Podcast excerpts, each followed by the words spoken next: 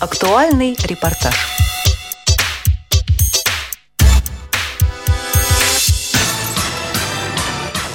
В Москве в Дарвиновском музее открылась выставка «Синяя птица», собравшая свыше 50 творческих работ лауреатов и призеров Международной премии «Филантроп» за выдающиеся достижения инвалидов в области культуры и искусства. Рассказывает директор Музея равновесия благотворительного фонда «Филантроп» Елена Брыкова. Это выставка, которая проходит один раз в два года, и приурочена она к награждению премии Международной премии «Филантроп» за выдающиеся достижения инвалидов в области культуры и искусства. Вот в этом году, буквально несколько дней назад, состоялась восьмая церемония награждения этой премии по трем номинациям. Исполнительские виды искусства, художественное творчество и поэтическое творчество. Вот как раз мы сегодня да, представляем выставку лауреатов, дипломантов и номинантов Международной премии «Филантроп». То есть здесь не только работы лауреатов, но есть еще и работы просто участников, скажем так, премии, которые жюри отметила и предложила к просмотру. В 2014 году из 314 участников конкурса «Филантроп» 17 авторов стали лауреатами, 18 – дипломантами. Среди них художница Ирина Виташинская, чьи работы в технике батик представлены на выставке «Синяя птица». Это живопись на шелке. И она выражается в разных интерпретациях. То есть это может быть холодный батик, горячий батик. То есть это рисунок может быть и резервом, и без резерва то есть с помощью воска. То есть она очень многогранная, эта техника. Но самое главное, что она великолепная и волшебная сама по своей текстуре, что ли. Потому что шелк, вы сами понимаете, что такое шелк, как приятно на нем рисовать.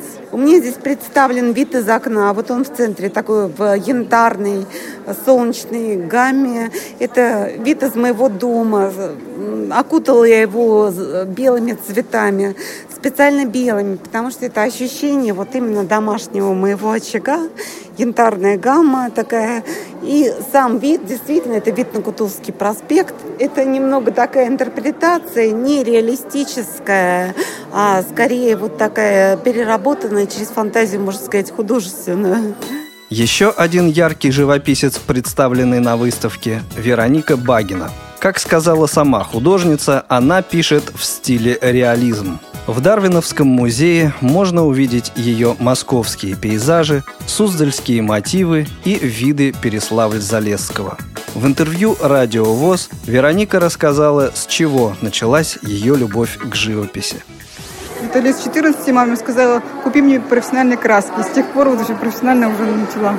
Там в художественную школу поступила, потом в училище в Перми я училась. В училище педагогическом, а потом уже в институт сюда приехала в Москву. Еще одна участница выставки – Карина Жакова. Она воссоздает окружающий мир по памяти в произведениях из бисера и керамики.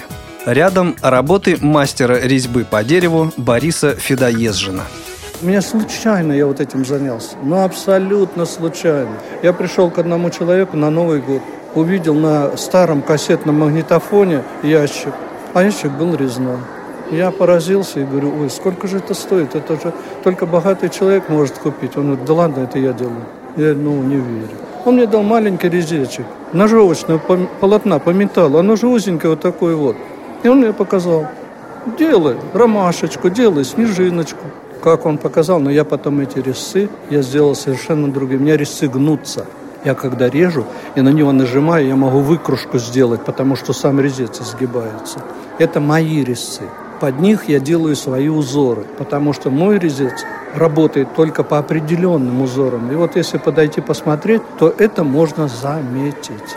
Знаете, когда варишься сам в собственном соку, и потом случай ведет в жизни, я никогда не думал, что я буду заниматься резьбой, я буду изобретать свои резцы, которых нет. Я буду рисовать рисунки, которые только мои.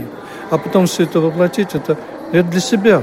И вдруг однажды из ВАИ руководитель посмотрел и говорит, ну представьте нам работу. Я представил, и вдруг эти работы пошли. Они и там нравятся, и там. Я был поражен. Да, наш дар жизненный заключается в том, что если мы сами что-то будем делать, значит, мы будем жить.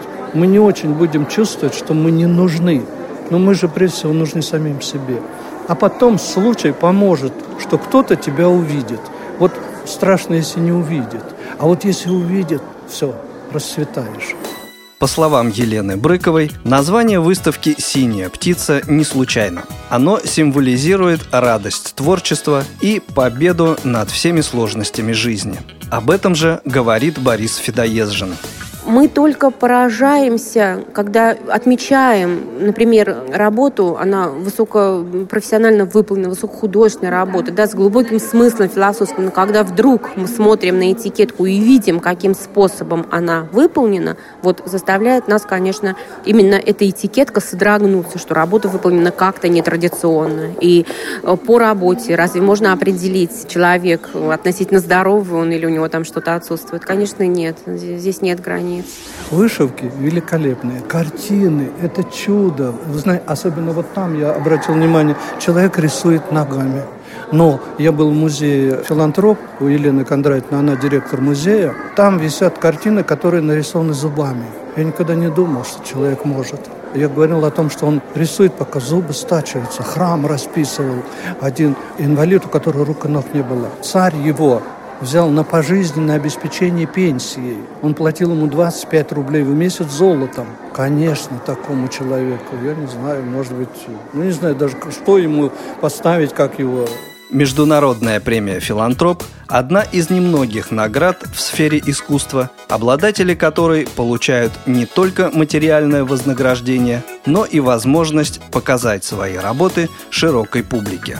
О том, как художнику с инвалидностью построить карьеру и стать известным, рассказывают Вероника Багина и Ирина Виташинская – как каждый художник ищет какие-то свои пути, как выставиться, как познакомиться с другими художниками. В общем, художники должны держаться вместе, что не показательно для нашего, допустим, союза. Ну вот хотя бы собирали бы, типа, вот секции какие-то по живописи, было бы интереснее. Я поступала в Перми в союз художников, там собирались, все собирались, кто чего заработал, как чего это, какие заказы, что там как-то обсуждались, какие новости союза.